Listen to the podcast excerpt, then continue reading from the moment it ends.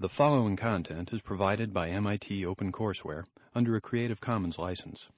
Additional information about our license and MIT OpenCourseWare in general is available at ocw.mit.edu.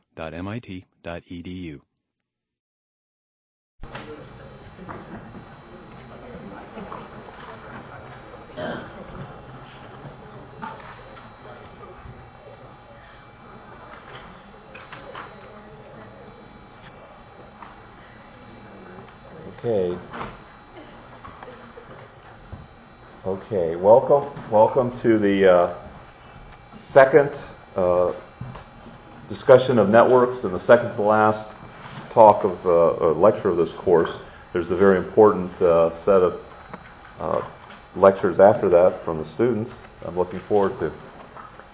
So last time we talked about the uh, use of computers to model various complicated systems in, in uh, mainly cellular systems, uh, ranging from uh, highly cooperative, even bistable bifurcations that sort of where a cell makes a decision, uh, a discussion of chromosome copy number and its implications, and uh, a large chunk of time on flux balance optimization where we can look at, at uh, many of these things from the standpoint of optimization.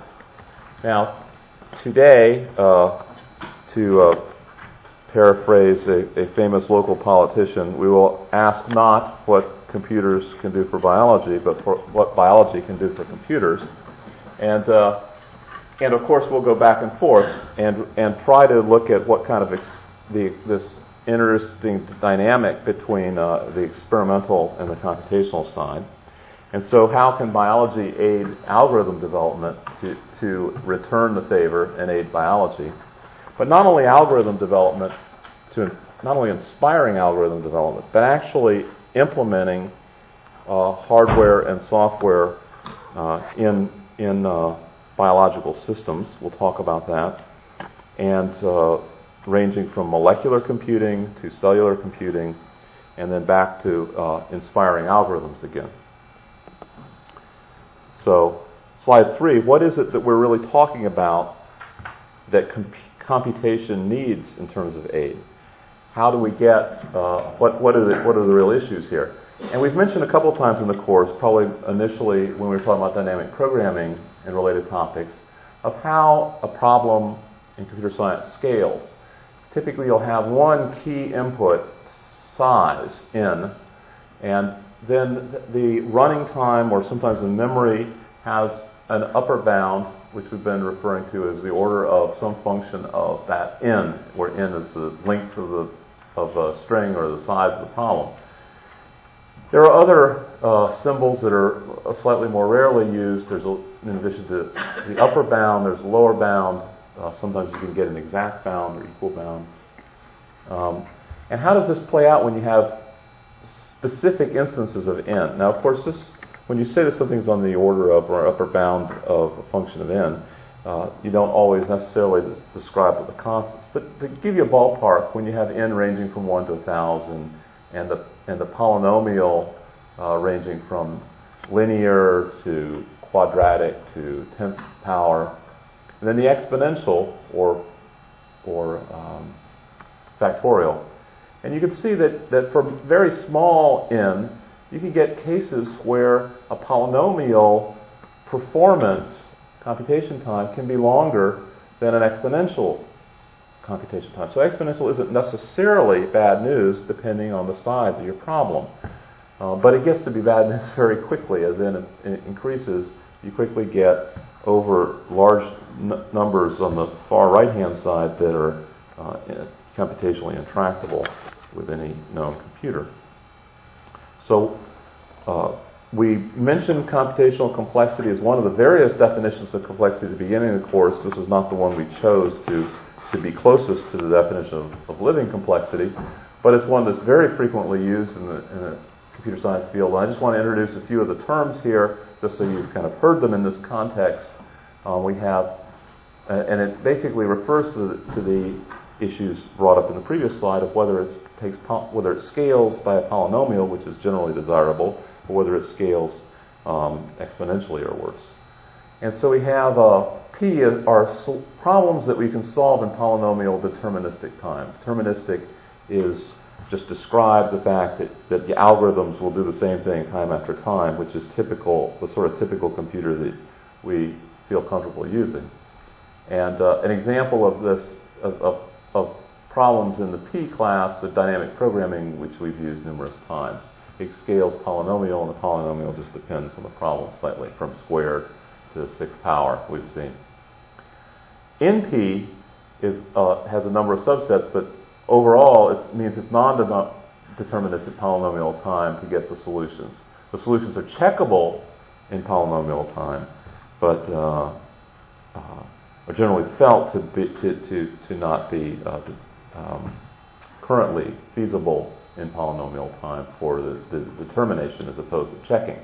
An example of this where, where actually the inventors of various um, encryption schemes, such as RSA, the R and the S and the A referring to the last names of the authors, um, in a certain sense, they're banking on the uh, difficulty of, of cracking these codes in, um, in polynomial time. You can, you can use the codes if you know it. You can check it, that is to say, you can, but you can't crack it unless someone comes through with a breakthrough on the NP problems. Because if you solve one of them, you can solve um, all of them.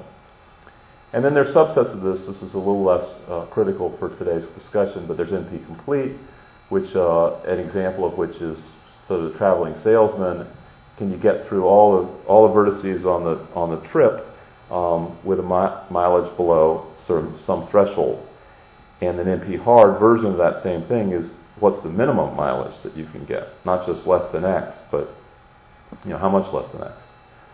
And the worst case scenario is undecidable, where you really, uh, even given an unlimited amount of time and space, you can't tell whether it is. And the classic one is the is the program halting problem, where you don't know whether your program is going to halt. And probably all of you have run into that problem.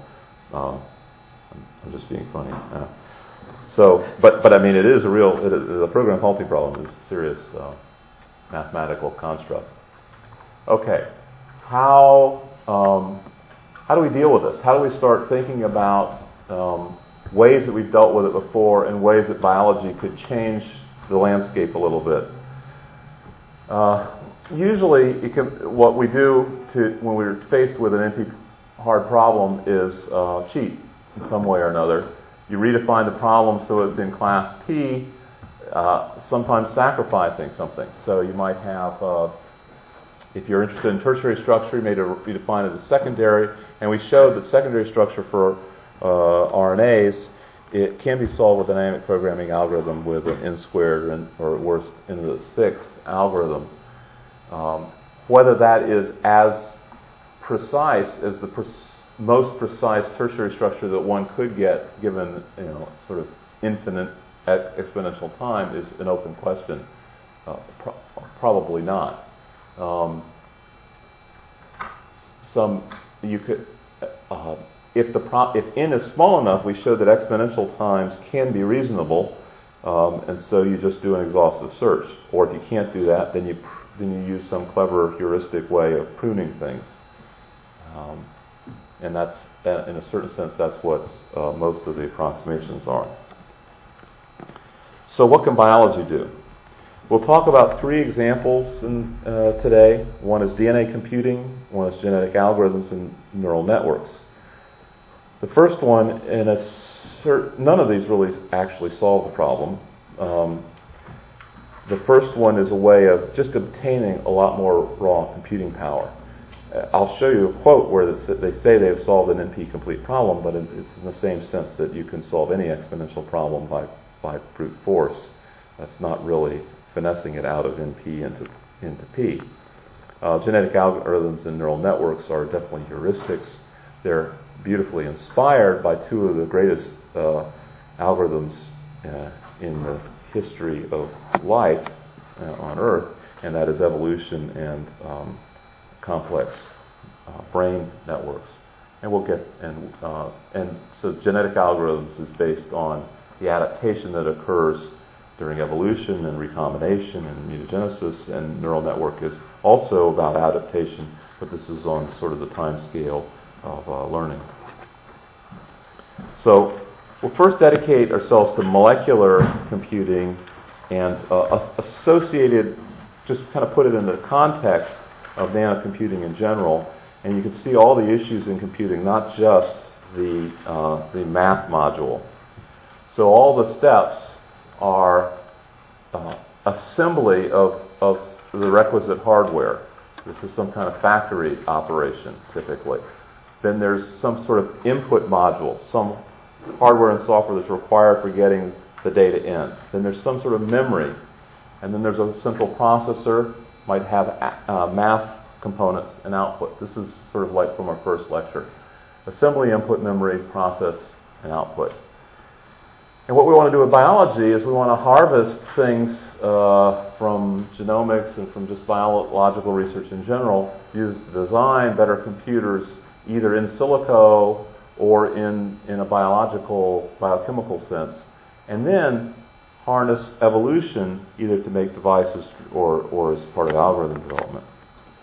Um, you know, we have uh, uh, uh, different different people have different opinions about how much longer uh, Moore's law, the, the scaling for um, uh, large-scale integrated circuits, or uh, Kurzweil's version that goes back to 1900, about doubling every two years of um, the ability to uh, calculate calculations per second per thousand dollars. There might be another decade left in, in, in the silicon uh, large scale integrated circuit. That's what some people say, or maybe more, maybe less. Um, so there are three real options here for um, uh, that next step elect- electronic uh, nanocomputing, optical nanocomputing, molecular nanocomputing, and you could add to this quantum computing for maybe four different options for beating Moore's law or extending Moore's law, depending on how you look at it.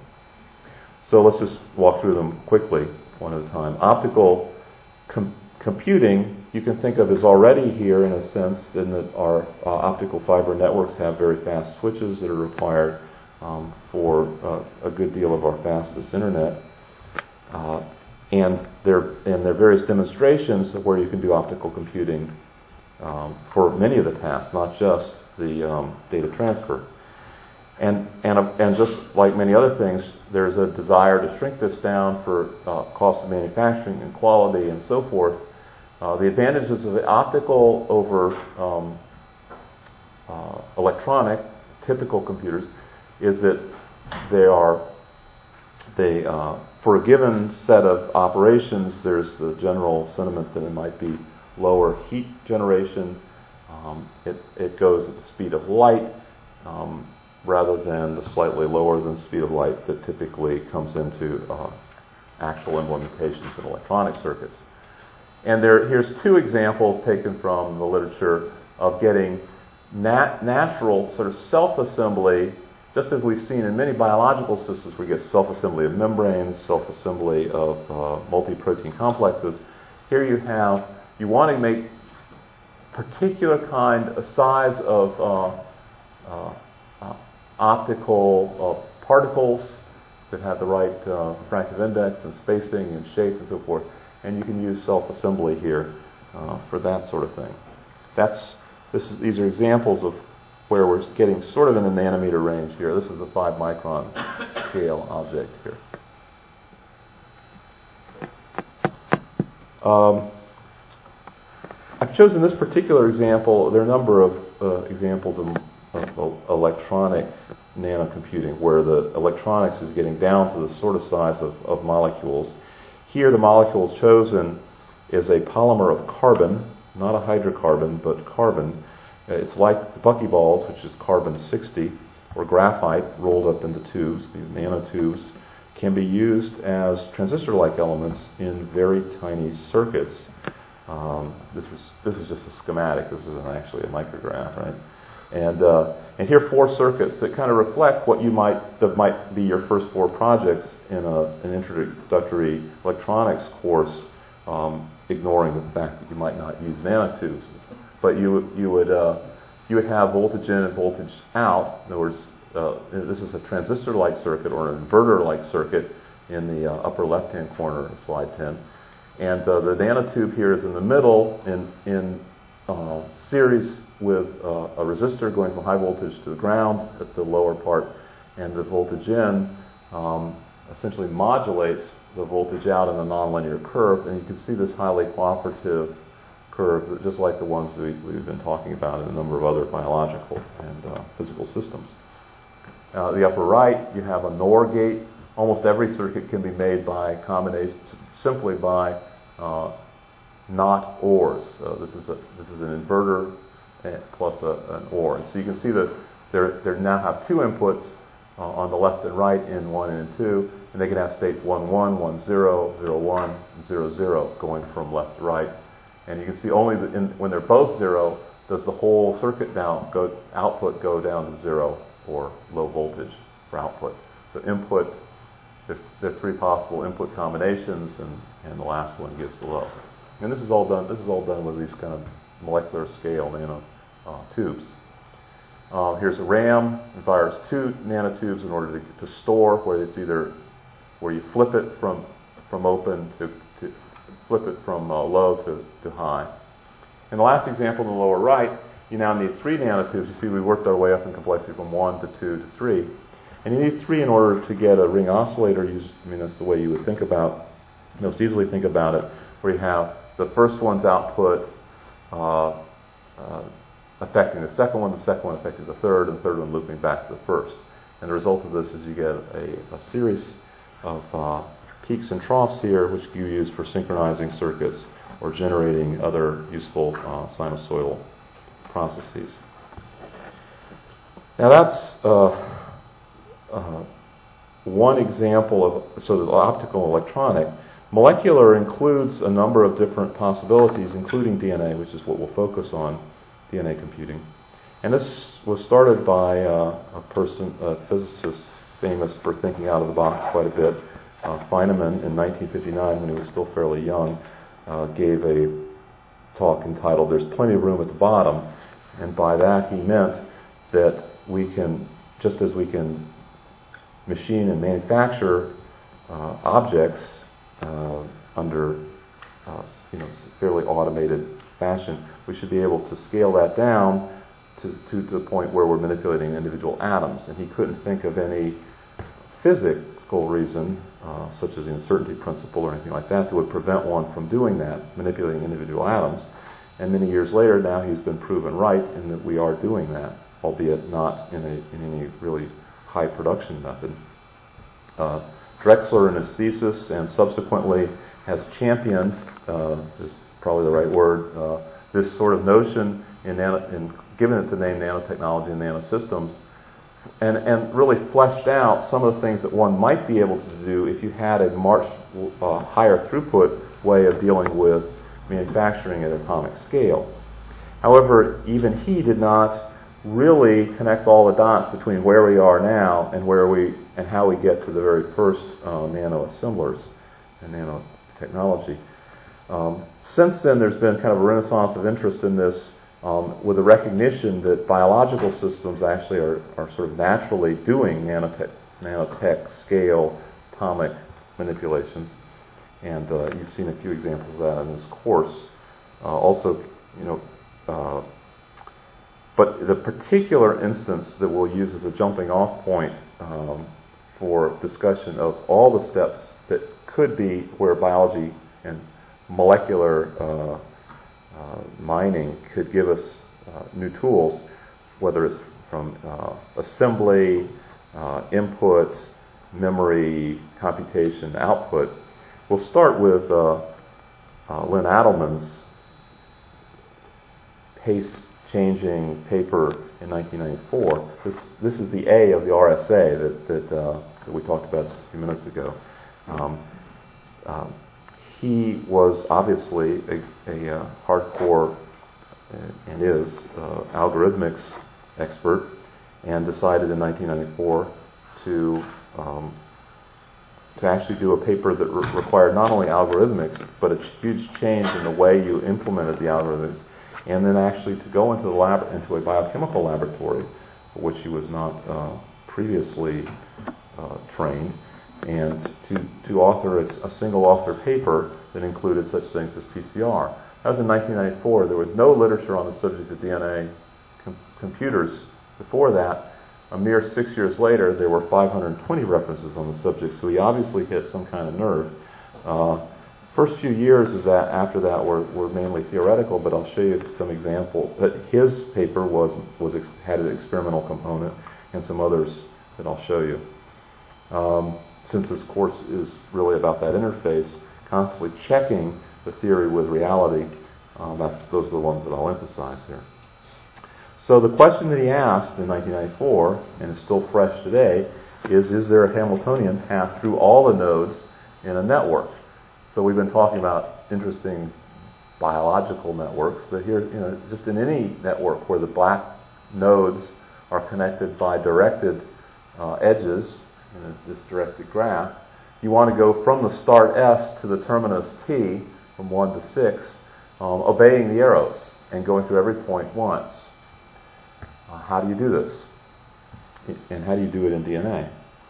So an example of one here is going from S to 3 to 5 to 2 to 4 to, to, to T.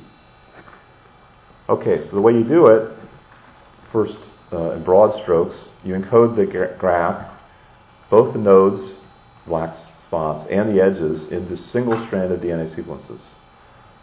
Then you create all possible paths um, as by using overlapping sequences to indicate which node is connected to which uh, other node um, by by an edge in which direction. So you can actually have directionality just because you know DNA has directionality. And you use DNA hybridization now to do that step. Now the first step is linear. Encoding the graph is linear with the number of points in the graph, the number of places in the Hamiltonian path. Uh, the second step is not something, and, and that you would do by having your computer program a DNA synthesizer, which is an automated machine that we described uh, a couple times. But the second step is, is, is out of your hands. This is something that's, uh, that, that, that happens automatically when you put DNA into solution. If you design these sequences carefully so they don't cross-hybridize very much, then the only way they can assemble is the way you want it. And then you then finally you determine whether a solution exists, and this is something which is almost constant in, in uh, complexity. So the entire thing scales very gracefully uh, instead of scaling uh, exponentially as the Hamiltonian path problem normally would. This gives the appearance of, of scaling um, linearly in time, which is really one of the best case scenarios for polynomial time, and certainly better than exponential. So how do we actually do that? That was broad strokes. This is a more detailed view, and you can see how this really seems like it's going to work. You have uh, each of the nodes encoded by sequences. Uh, let's say red and, and tan here on the top left of slide 14. And you have, if you want to connect node 3 with node 4, so that, that you take the right hand end, the 3' end, which is sort of greenish tan, and you connect it now to the other end of, uh, that is to say, the 5' end of node 4, just below it, which is blue. So now you have this hybrid, um, which is ordered, so it has so it's an arrow going from 3 to 4, and, um, and that edge has this particular sequence going from 5' to 3'. Now in practice, you want the edges to be complementary, not identical to the nodes, and so all the nodes are actually represented as reverse sequences um, in the lower left-hand part of, uh, of slide 14.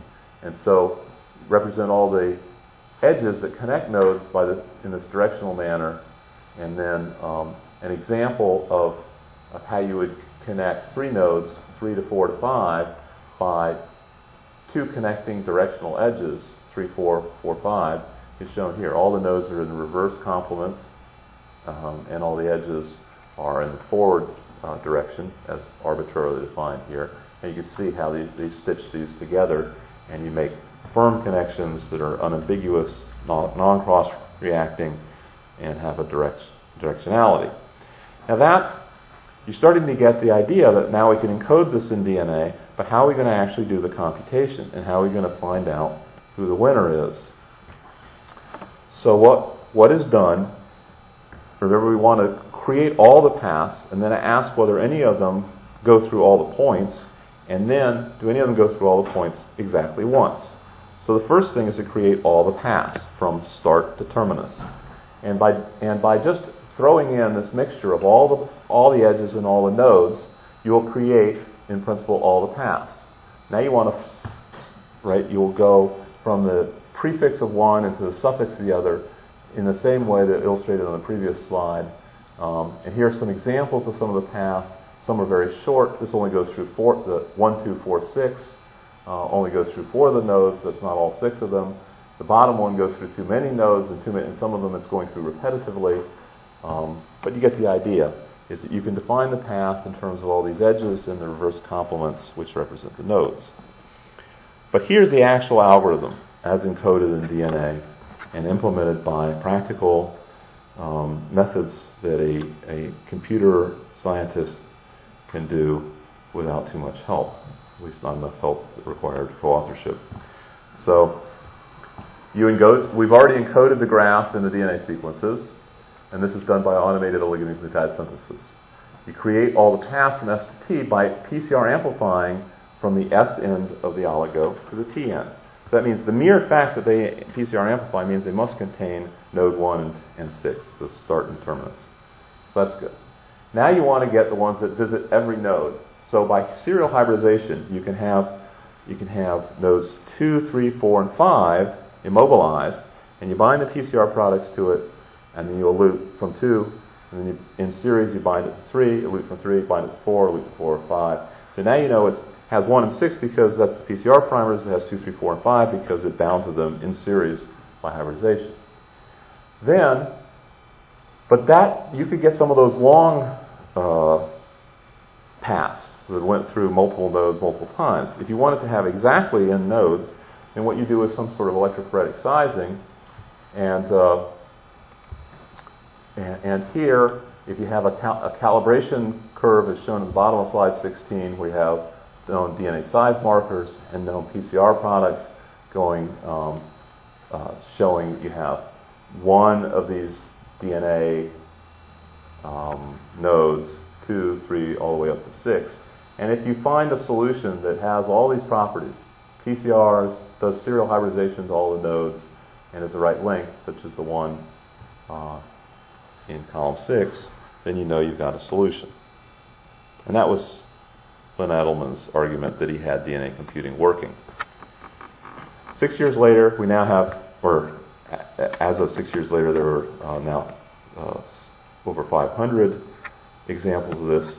I'll show you uh, this example as both as an introduction to the satisfiability problem and also as uh, showing that you can do RNA computing and uh, and that you can encode two-dimensional objects, and it illustrates a number of things.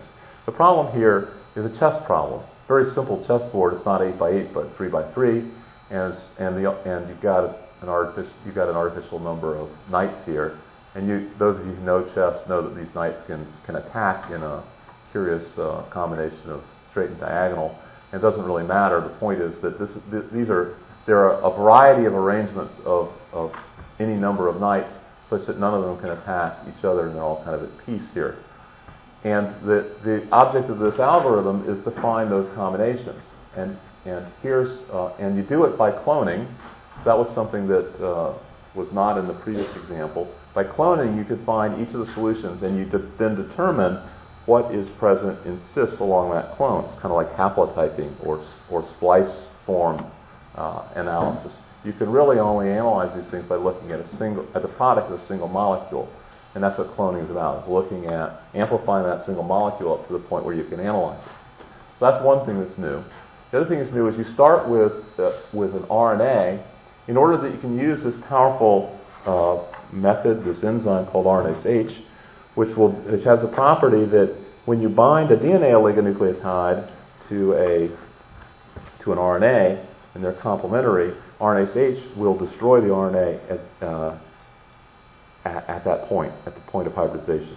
So it's a way of eliminating an entire molecule uh, if it happens to have a particular sequence in it. And so one of the ways that you can uh, ask logical questions about each molecule in a large, complex mixture of molecules is using this RNase H elimination. And in a way, it's a way of, of having, of designing an infinite number of restriction enzymes. The, the plus the uh, DNA oligonucleotide provides, in a certain sense, a, a custom restriction enzyme. In any case, the other thing that's unusual here is the idea of using split and pool oligonucleotide synthesis. We introduced this in the, in the lecture where we had uh, we were introducing drug uh, um, protein interaction and ways of synthesizing drugs and, and, and other molecules by pool synthesis. And the idea behind split pool synthesis in this case is that uh, e- each of the each of the squares in this 3 by 3 matrix can have two states, either has a knight or it doesn't. Each of those two states you can consider a 0 or 1. You can represent them as two different sequences, uh, you know, sequence A or sequence A prime, representing presence or absence of something. And so you basically you have two to the uh, you, you, have nine squares, and so you have two to the ninth different possibilities. And so down below, uh, they synthesized uh, a set of polymers where you have every possible binary state for this uh, three by three grid. And that's done by you're synthesizing along, and you come to where you're going to synthesize either A or A prime. You split it. Half of this pool gets A, half of it gets sequence A prime Pool them back together, half gets B, half gets B prime. Pool them and split them and C and prime, so forth, all the way out. Uh, you really only need nine of these. They did ten for some reason or other. But the point is to get two to the ninth power, um, you need nine of these. And then, as you can, uh, then you can read them out electrophoretically, just as the electrophoretic readout gave a sizing in the in the in the first DNA computing. You can use it to get the sizes of these. And you can see, you can read out this solu- here's two solutions, B, E, F, H, referring to the squares on the 3 by 3 grid, and E, F, C, these are both solutions. And B, E, F, H, um, the way of, of, of, reading this off this combinatorial synthesis from the bottom is you've got A through I as the possible bit binary signatures, and then you have uh, two columns, either the zero column or the one, the two states, the two sequences. And as you PCR from the N tag uh, out to each of these tags, A or A prime, B or B prime, and so forth, then you get, these are all, uh, you'll get this graduated series that'll tell you you got a little, of, you've got, you've got A is in the zero state, B is in the one state, uh, C and D are in the zero state, E is in the one state, so forth. And so I've circled B being in the one state, showing that there's a knight in that position, in position B. And you can go through the same thing for the other solutions. Um, each of these just developed as a clone. And there's an, and the neat thing about all these problems is they have multiple representations. You can represent them in DNA, you can represent them in, in uh, data, you can represent them as a Boolean logical set of operations where these things represent ands and ors um, at the bottom of the slide, and so on. And you will see that in, in the, la- in the last uh, examples, where I'll just kind of breeze through, um, uh, that, where that, that uh, set of logical operations is probably one of the favorite uh, points of attack for DNA computing uh, still today. So, what are the problems and the advantages? The problems are that yes, it is polynomial time. In fact, it's close to linear time with a number of inputs in in terms of synthesis needs. Uh, you, you know, your computer tells the synthesizer what to make, and then uh, enzymes will, or hybridization will do, will do this highly parallel reaction um, independent of, of n. So basically constant time. So it's linear time for synthesis, constant time for the computing, and constant time for the um, getting the answer read out. But you have uh, exponential volumes. For example, a 100 node graph, we've been talking about the various graph solutions, might be 10 to the 30th molecules. And if any of you have, have uh, ever tried to synthesize a mole or 10 to the 24th molecules, you realize it would it would uh, bankrupt our planet to make you know, the 30th molecules. So, in addition, the elementary steps are slow. Okay, it's highly parallel. You know, you can imagine having uh, uh, trillions of molecules computing in parallel, but the elementary steps of hybridization and, and DNA polymerase or RNase H and so forth typically are, are in the millihertz range. That is to say, you know, it might take a thousand seconds rather than gigahertz, which would be a billionth of a second. So there might, there might be a 10 to the 12th uh, gap in rate of, of, executing the commands, but there's more than, the hope is that there's more than a 10 to the 12th advantage in parallelism. In addition, experimental errors um, mustn't be swept under the rug. You've got issues with mismatch. There's a limit to just how cleverly you can design all these sequences. As, as the graph gets bigger, you need to have more and more sequences involved, and that, that it means that you're going to get more and more cross hybridization, and complete cleavage, and so forth. There are, when, I, when this slide 18 says non reusable, there are reusable forms, and we'll get to those in just a minute. So those are the disadvantages. What are the promises or the possible advantages? High parallelism could be much more than the 10 to the 12th fold loss in speed.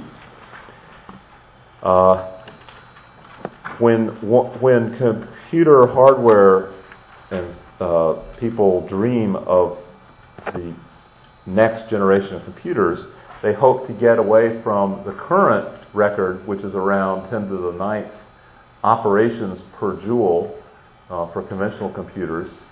Maybe that's not a record, but it's conventional computers.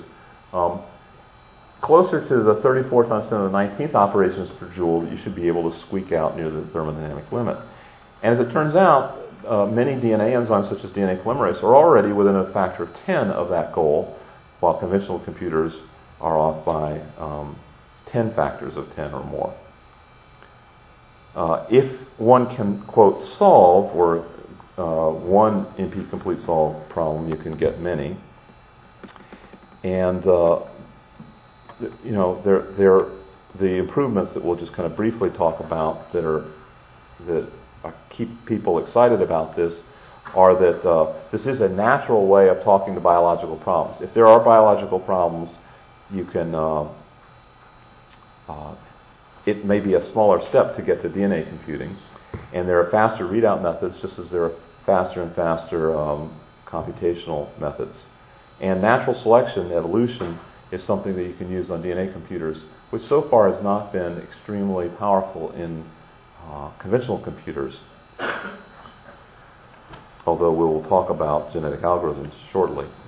So one way of getting reuse is to have a so-called sticker-based model or something where you're basically just using uh, hybridization properties without uh, being destructive. Um, and, and, here's uh, an example. I'm not going to uh, walk through it too much. I should point out the all in here includes Adleman again, and uh, and uh, I'll, have one more example of his work in just a just a moment here.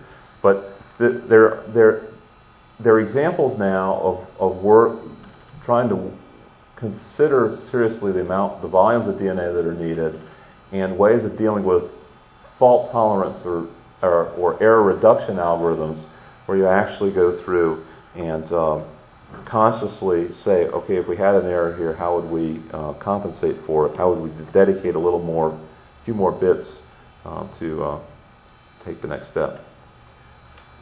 So, just like in the, the Knight chess problem we had a little bit before, the idea of using ands and ors of uh, Boolean variables, these x's in slide 21, which can have two states 0 or 1, similar to the Boolean variables that we run across from time to time in genetic models. Um, and you can have clauses, which are basically um, logical operations on the set of Boolean variables, where you have uh, nots and ors and ands. Okay, and this kind of problem is a very general problem, a very interesting one, and uh, it has been tackled just in very analogous ways to the ways we've been talking about the previous ones, uh, where you encode the graph in DNA sequences, thereby creating all the paths by hybridization or something like that, and then um, and then you read it out uh, with uh, with um, PCR and um, and solid phase. And you can say, you see, here's a quote where they say, "Here we solve an NP complete problem." And they, they have indeed solved one, but you know they haven't they haven't really turned it into a a uh, polynomial time problem. They simply brute forced it out. And then this is the most recent one, just came out in Science. Again, Len Adleman on it. and now up to 20 variables in a three-sat problem. Okay, so that's all about computing. It may not, since DNA is relatively slow at computing uh, per step, highly parallel, it may not be the best of the various steps in computing assembly, input, memory, computation, and output.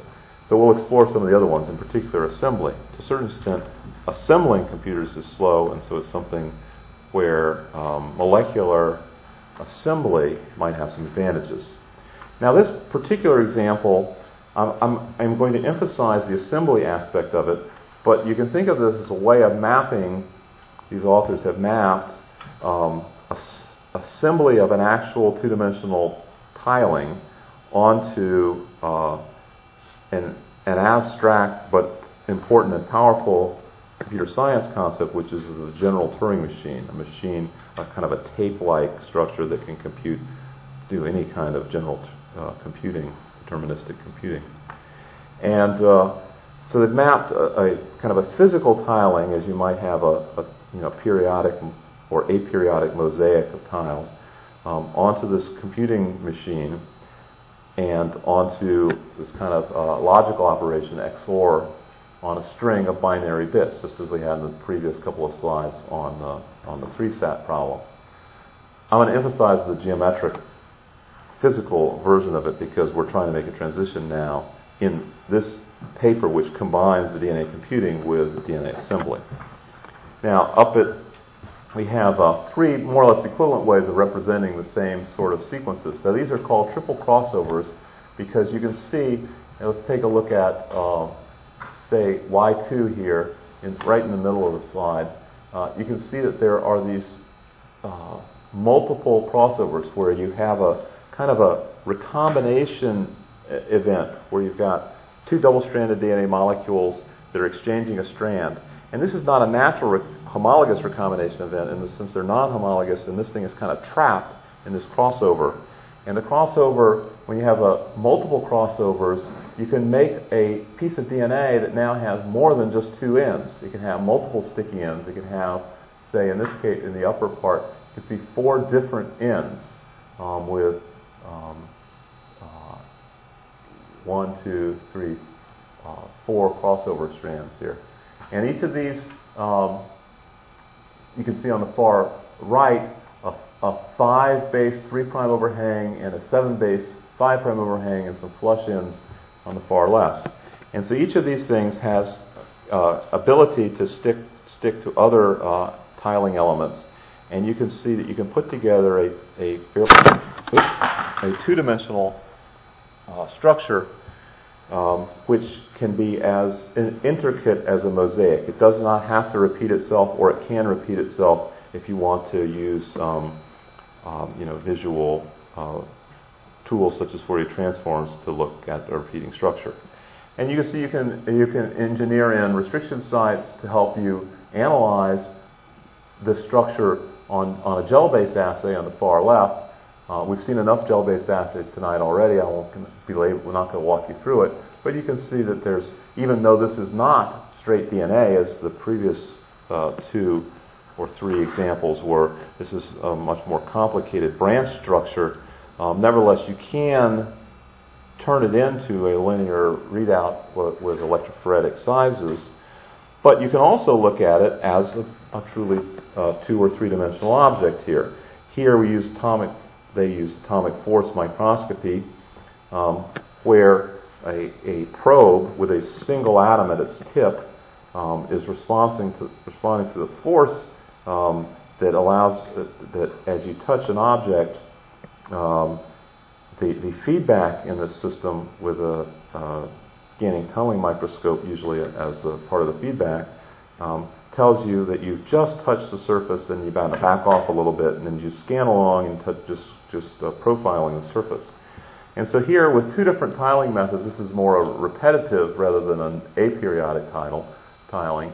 You can see that these little pink uh, protrusions you can engineer into the tile not just the two-dimensional stickiness, sticky tags, but a, a third dimension, which is a bump, which might be a um, a stem loop, as we've seen in other secondary structures, is engineered into this DNA. So now that these bumps will stick up and be easy targets for the atomic force microscope. And here you have a bump every every second uh, tile, and that's on the left. And on the right of slide 27, you have a more complicated tiling where you have four different types of tiles and a bump every fourth one. And so you expect, you can calculate from the, the, the uh, Watson-Crick model for DNA or more advanced models of DNA, even though this is a, uh, a, a, lattice of uh, branch structures, you can calculate it should be about 33 nanometers between the bumps, and that's what's observed, and 65 nanometers is calculated and observed. You can see the,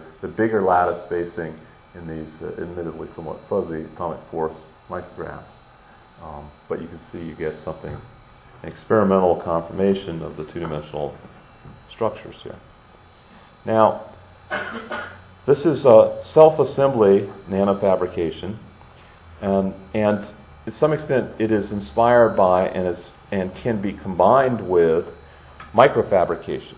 This is something where you basically use optics. You go to the limit of current uh, optical manufacturing as microfabrication, where it's typically hard to get below, say, 100 nanometers or so in feature size.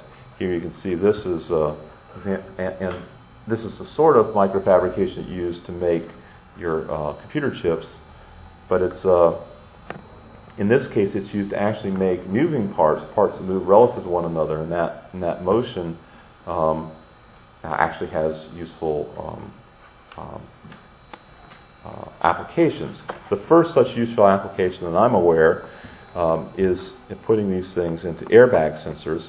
And the idea is that when you're driving your large automobile and run into a even larger object, um, you suddenly decelerate either by brakes or some other method.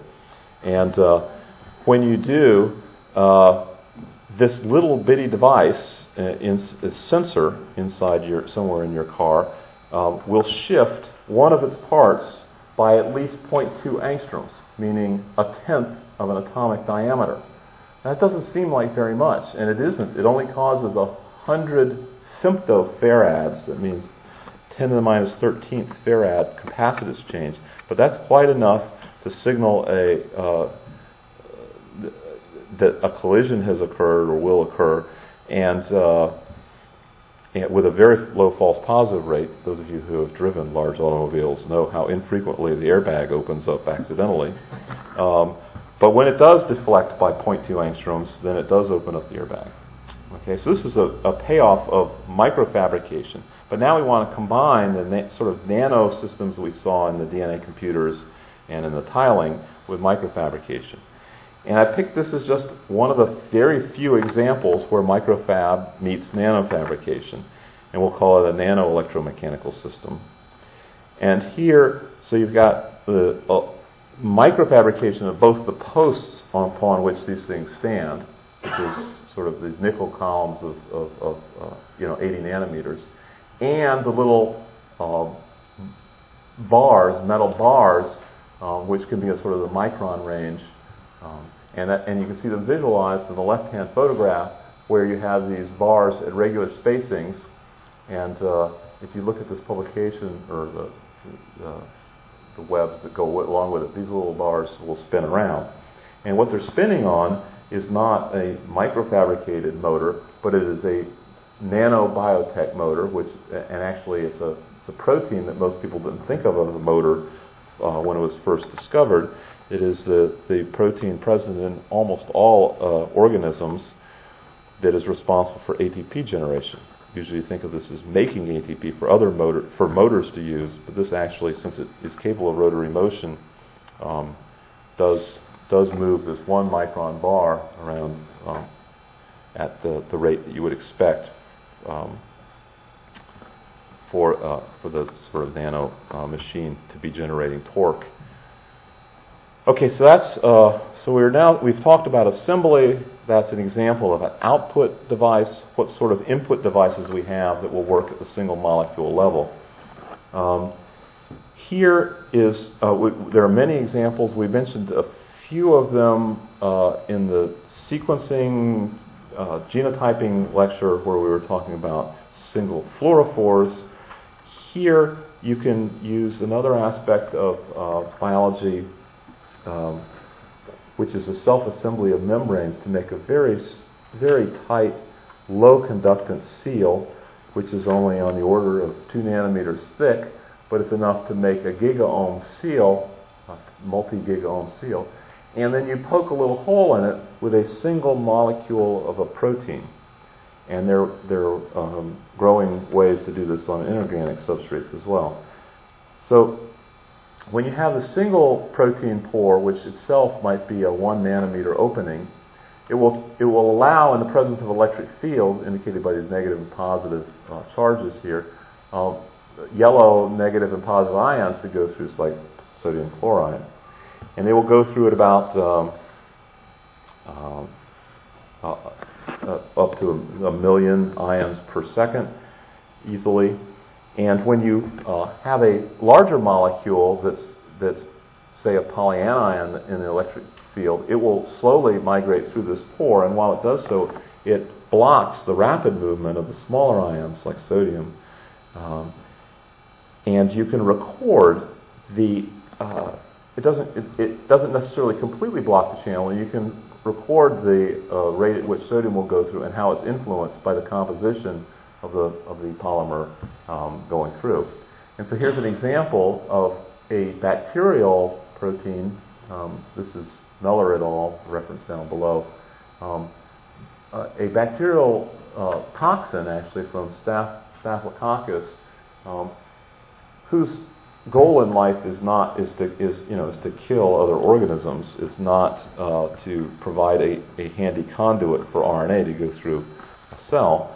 But nevertheless, in this in this experiment, when it does when when a nucleic acid does go through this, it blocks the the, uh, the, the little red water molecules and similar sized ions are blocked, and they're blocked in a uh, way um, which is sensitive to the individ- not only the the molecule but parts of the molecule. So you can see here you've got a, molecule with a, a, poly, oligo A part and oligo C part, and you can actually discriminate between these both in terms of the rate at which they go through, um, each of the parts goes through, and the conductance. So if you look down in the lower right hand part, you'll see a 5 picoampere to the minus 12 ampere, 20 picoampere, and 120 picoampere levels for these individual molecules. And each of these spikes it, uh, is first the, the A30 half and then the C70 half going through. And you can see that the, uh, the, uh, the, the, two different conductance levels that you get reproducibly going, it's going through in typically in one direction, first the A, then the C, and uh, different conductance levels, different rates. And then the 120 picoamperes is in between molecules where you're getting the full conductance capability lots of sodiums going through. And uh, just like with other methods uh, that we've seen before, um, the use of two dimensions helps get you better statistical resolution. Here, the two dimensions are the conductance and the time, um, time on the vertical axis and conductance on the horizontal axis. And you can see how you can discriminate um, different types of polymers by this method, one molecule at a time. Each of these dots represents a single molecular event. And, um, so we'll take a short break, and then when we come back, we'll talk about um, um not molecular computing, but uh, designing cellular computers and, and revisit some of these same themes. Thanks.